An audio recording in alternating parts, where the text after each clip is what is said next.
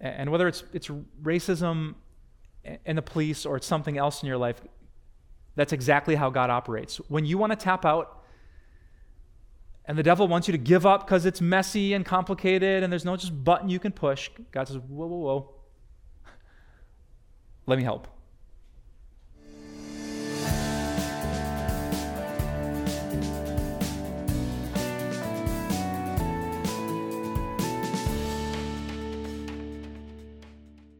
So here's my question Do you ever argue with God?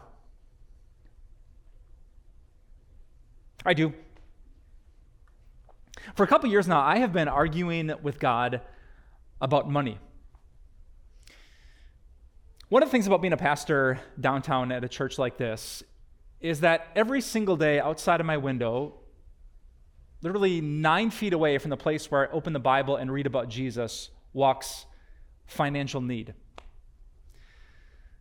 You know, it's not just once in a while, it's almost every single hour I see someone who, if you could judge a book somewhat by its cover, seems to be in financial need. Homeless people walk by my window, people pushing shopping carts, carrying everything they own in backpacks. When I leave my office and walk around downtown and I start to pray, uh, I see people and it seems like every one of their possessions is on their person.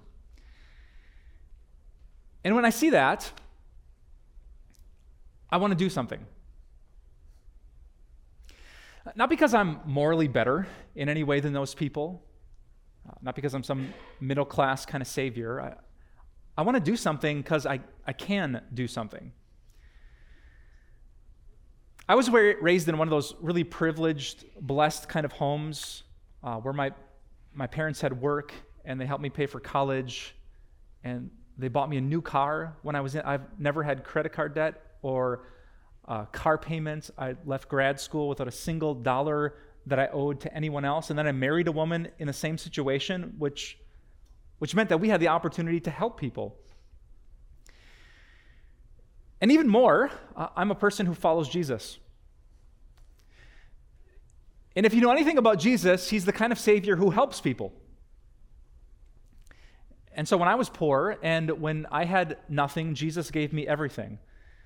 When I was spiritually broke, he forgave me, saved me, redeemed me, cleansed me, purified me. Like I, I owed him nothing. He owed me nothing, and yet he gave me everything in the world. So when I see people who have a need that I can meet, in response to Jesus, I, I want to do something. And then I read this book, the Bible, and it is so absolutely crystal clear that people should care about the poor. Right? Jesus said, quote, sell your possessions and give to the poor. His hype man, John the Baptist, said, quote, if you have two shirts, share one. so, you know, so you need to be like a, a Bible expert to know that the Bible is all about giving and sharing and blessing. If you have the opportunity, you, you don't cross to the other side of the road. You be the good Samaritan. You stop, you check your pockets, and you do what you can. Today, we're going to open up this book and we're going to look at a man named Moses. Uh, quick quiz Some of you have heard of Moses before? Yeah, kind of famous as far as Bible characters go.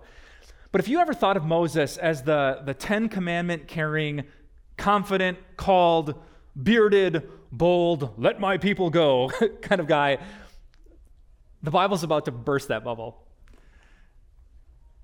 And you're going to find out that at the beginning of his story, and actually through most of his story, Moses was the president of Objections Anonymous. And when God told him something that was so, so clear and so obvious, one, two, three, this is what I want you to do, Moses, he, he rarely just went. He argued with God. And today we're going to see how God used even a man like that, who, who dragged his feet and argued and objected. And God was so good and so gracious and so loving. Here's the big idea I want to share with you today that our God, in his grace and love, our God overcomes objections. He did for Moses 3,500 years ago, and he still does today for people like us. So, we're going to be studying two chapters in the Bible today Exodus 3 and 4. It's the calling of Moses to his great ministry. And here's what we find at the beginning of chapter 3. Now, Moses was tending the flock of Jethro, his father in law, the priest of Midian, and he led the flock to the far side of the wilderness and came to Horeb, the mountain of God.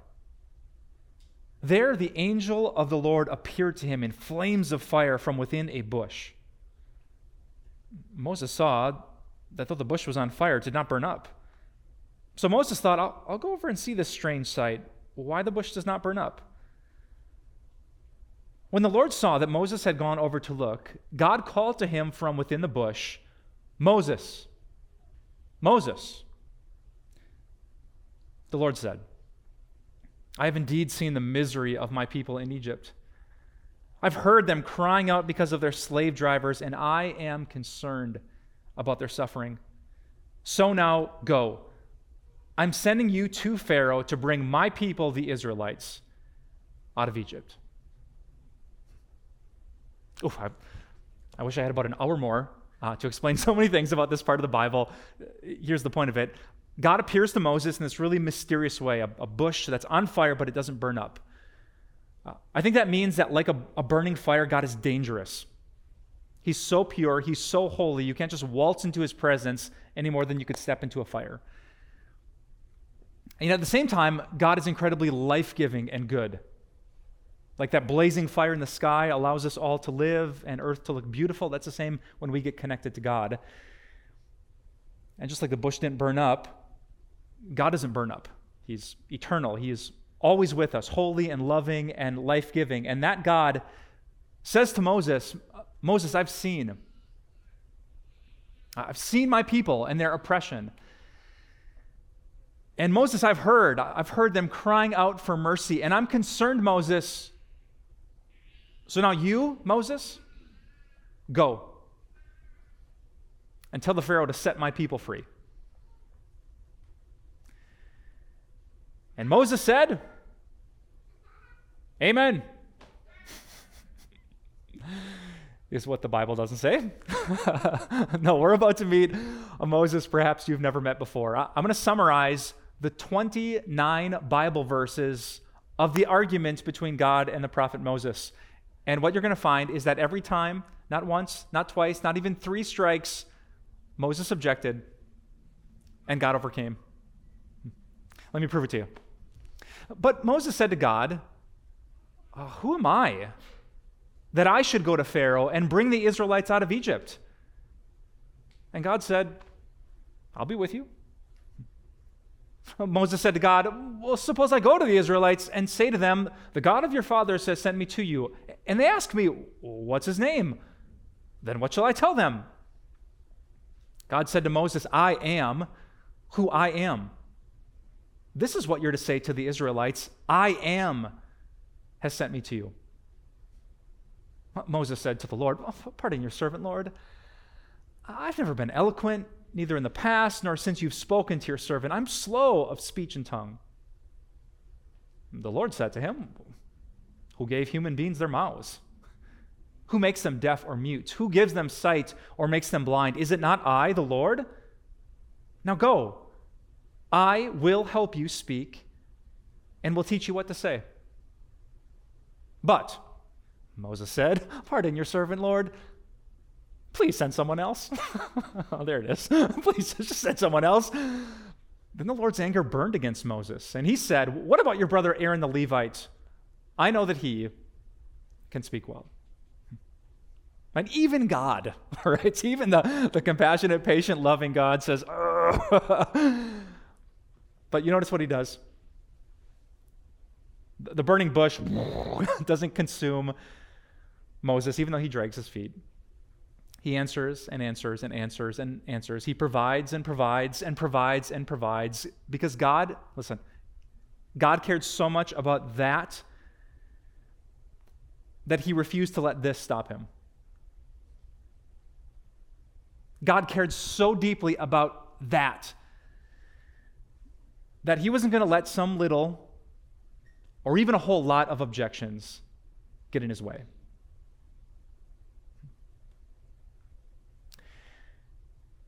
And I love that story. When it comes to uh, planning church services here at the core, uh, we tend to plan our sermon series and pick our specific Bible passages about 9 to 12 months in advance. Which meant that I didn't pick this part of the Bible last Thursday. Uh, I picked it about nine months ago. And God must have known what He was doing. Because in the last week, I have been in an argument with God that makes my money poverty argument look small. And the argument has been about America. Uh, if you're anything like me, you have read the headlines and had the conversations about justice and people and race and government, about, about systems and bias and implicit. And I've been arguing with God about that because I know He cares so much. I mean, the problem in America right now was, was me. I could read and listen. I could interview people and learn. I could study my Bible and pray. I could repent and be forgiven, and I could change. And I could gather uh, my family, my wife, and my kids, and Kim and I could teach our girls some of the things that maybe we didn't know or learn growing up and, and change how their hearts are wired and how they react to people from different backgrounds. But from what I understand, that's not the issue. The issue is a system and a culture that's so big, I can't even figure out where to start. And God said, I want you to read about Moses. The guy who was completely unqualified, and yet the man that I used.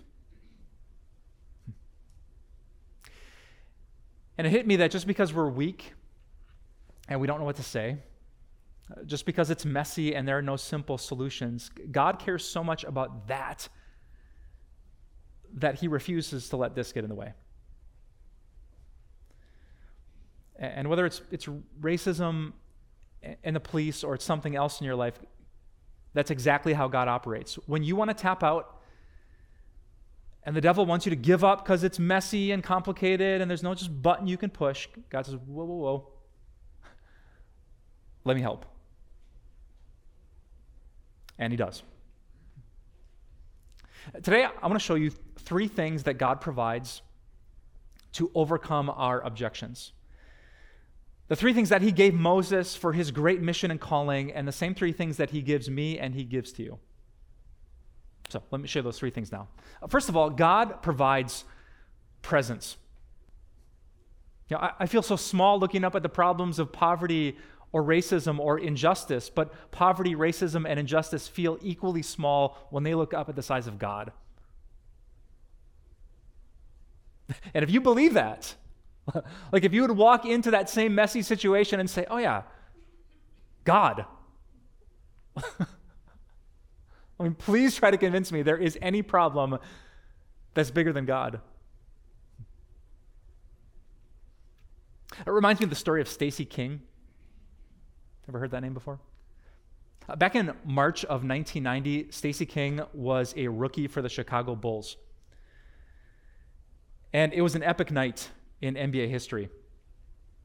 Um, Stacey King actually had a miserable game. Uh, the Bulls won in overtime, but he almost, he almost blew it. He missed a number of key free throws. He ended up with one point. He made a single free throw. But on that night, Michael Jordan scored 69 points. One of the best games of his entire career. I think he shot 23 for 27, Bulls overtime victory. So in the locker room afterwards, a reporter is interviewing Stacey King and asked him, "What do you think about the game?" And Stacey King said, "I will always remember tonight as the night that Michael Jordan and I combined to score 70 points."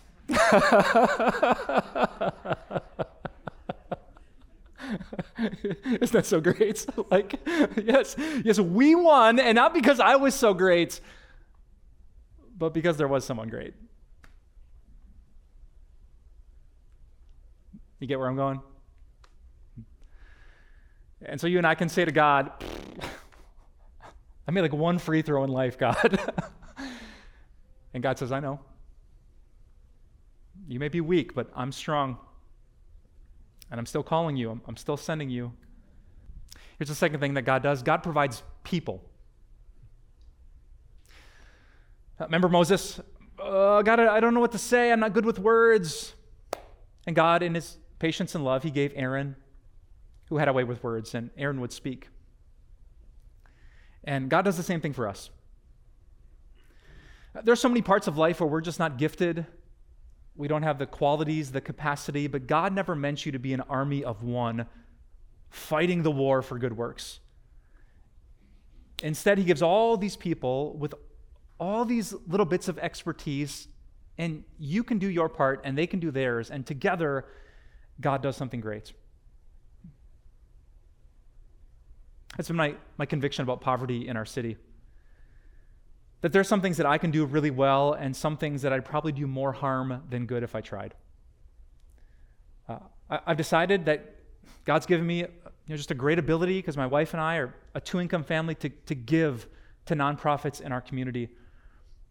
And if we give lavishly and generously, if we push ourselves to grow in that generosity year after year, we don't have to feel guilty about not helping everyone in every situation. That's okay. Um, the devil specializes in guilt.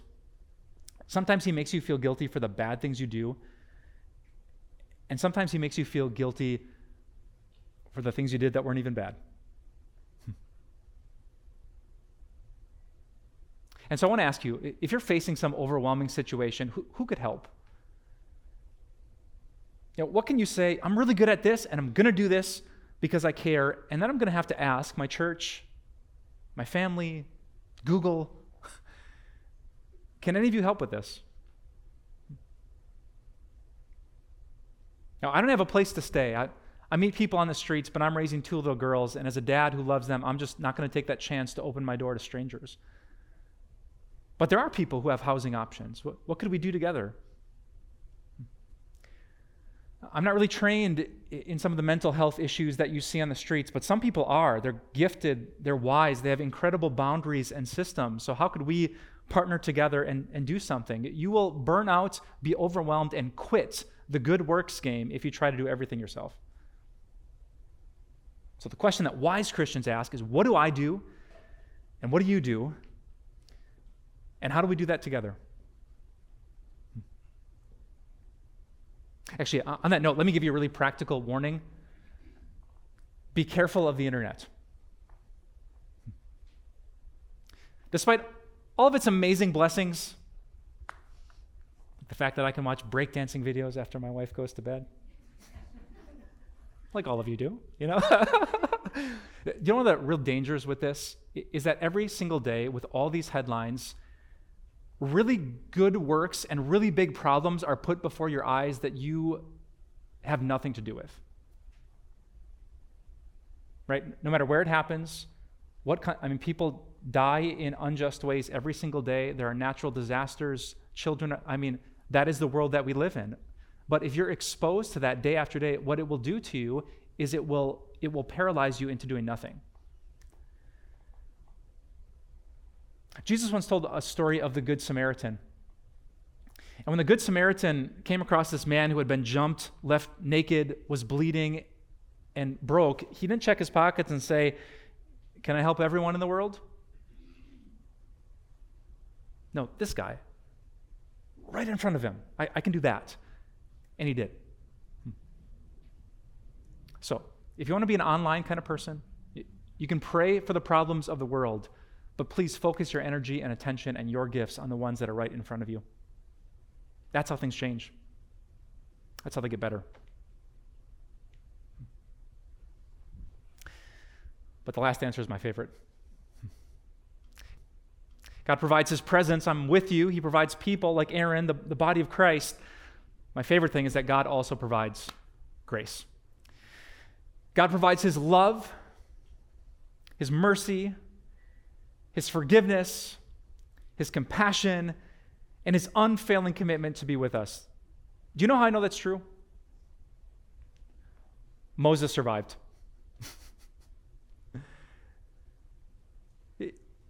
God gave him such a clear command I don't want to do it. he eventually admitted, uh, but God still loved him. He still saved him. He still forgave him. And God does the same thing with us. You know, I'm so glad that I'm not God. Because I think I would have consumed Mike Novotny a long time ago. But I'm still here, alive and breathing, and that's proof of grace. You know, Moses tried to approach the burning bush, and God said, Wait, wait, wait, take off your sandals. This is holy ground. Nothing dirty, even on the bottom of your shoe, can come into my presence. And yet, despite the dirtiness of our hands, our, our thoughts, our minds, our hearts, you and I can walk into the presence of God because of grace. Because 2,000 years ago, there was a better Moses whose name was Jesus. And God was so concerned about the problem of our sin, the fact that there's no way we could do enough to make God love us and earn a place in heaven. And you know what Jesus said when God called him? Okay. He, he didn't say, send someone else. He didn't say, I'm really not good at this, God. He didn't object, he submitted. And because of Jesus Christ and his incredible commitment to you, there is grace and there is forgiveness and, and there is love. And I get to the end of my days and these stumbling efforts. I look back on years where I wish I could redo them, and yet, and yet I don't have to live with shame because of grace. And neither do you. No matter how worn out the toes of your shoes from dragging your feet in the calling of God, there is grace.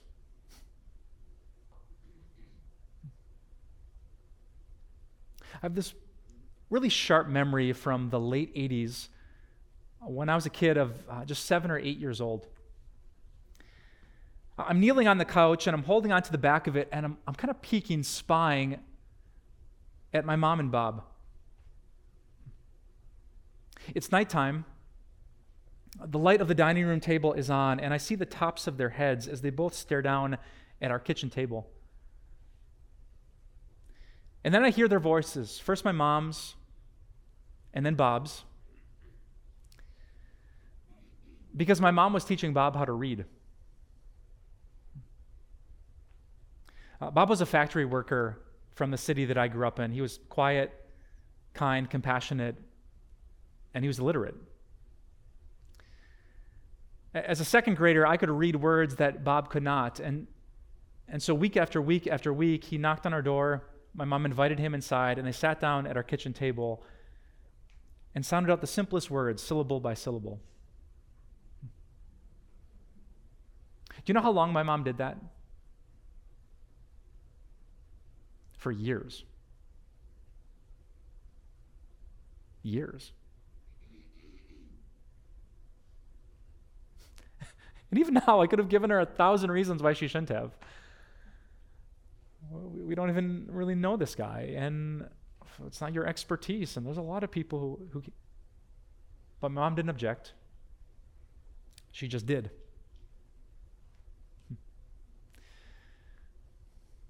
And that story makes me think not just of my calling and yours, that looking back, despite the complexity, people will, will have a memory of it being beautiful and powerful and sacrificial.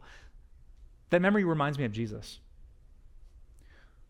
who, when we were Bob, did not just give a few years, but he gave his life. So that one day when you and I take our last breath, we would look down at the book of life, and what could we read there? Our names, written by Jesus himself. And the more you remember that, that there's presence and people and there's grace that gives you that, you will look at God, and unlike Moses, you just might say, No further objections. Let's pray. Uh, gracious Father in heaven, I, I thank you for the good works that you prepare for us to do. Just because they're good, you never said that they would be easy. And so, for all the things we've been thinking about for the past few minutes, for the relationships, the challenges, and the goals, for the neighbors that we want to serve, the family members that we want to love, the people from our past that we long to forgive. For the challenges in our culture and in our world, the things that seem so much bigger than us. Today, God, we remember and we keep the faith that they are not bigger than you. And that you have said through faith in Jesus that the Holy Spirit Himself will be in our hearts. Father, you have not given us a spirit of timidity and fear, but one of power and self control. And so we step into this moment not afraid of what you have called us to do, but confident that if you called us, you will equip us. And even more importantly, God, you will go with us. So, for the sake of every beautiful big change you want to make in this world and in our own hearts, we say amen. We say, Your will be done. We say, Heavenly Father, send us. We pray this all uh, for your glory and for the good of your people. And we ask it in Jesus' name. Amen. Are you like Moses and think that God can't use you? That you're too ordinary? But that's why our God is so amazing. Even if you're quite ordinary, God's extraordinary is always at work. He's doing supernatural things throughout our natural days. Just like what Pastor Mike shared in today's message, you have extraordinary inside of you that comes straight from God, and He wants you to put those gifts to use in your everyday life. But how are we supposed to do that? We can help you discover your spiritual gifts with our newest book, Gifted for More, by Dr. Bruce Becker from our Time of Grace team. This engaging study shows you how to discover your own giftedness and put those abilities into action for God's glory. Because in Christ, you've been uniquely equipped with spiritual gifts to help you build up the church and fulfill God's purposes. Gifted for More is our way of thanking you for your generous support. And right now, when you give, we'll also send you the book Chosen for More by Time of Grace author and podcaster Amber Albee Swenson to encourage you in the special role you have to play in God's story. Request your two resources today when you give by calling 800 661 3311 Visit timeofgrace.org. Write us at P.O. Box 301, Milwaukee, Wisconsin 53201, or text TIME to 313131 to give today. Hey, hey, it's Pastor Mike. Thanks for listening today. You made it this far into the podcast, so I know you didn't entirely hate it, and hopefully you enjoyed it a lot. There's actually something else I think you'd really enjoy, and it's our latest podcast from my friend C.L. Whiteside. Uh, I could gush about CL and his gifts and the message he's bringing to the Time of Grace community, but instead, I'm going to let CL tell you in his own words what his podcast is all about. Something that's been on my mind has been when did this cancel culture begin? And people start saying this person is done or they're dead to me. And what makes cancel culture intriguing is that if you aren't angry like the majority of people are also angry, and you're not saying I'm done listening to them or I actually forgive them, you get canceled too. So you can't forgive somebody and want to move on and not want to dwell on it your entire life? Join me, CL Whiteside, on my podcast, The Non Microwave Truth. Search The Non Microwave Truth wherever you listen to your favorite podcasts.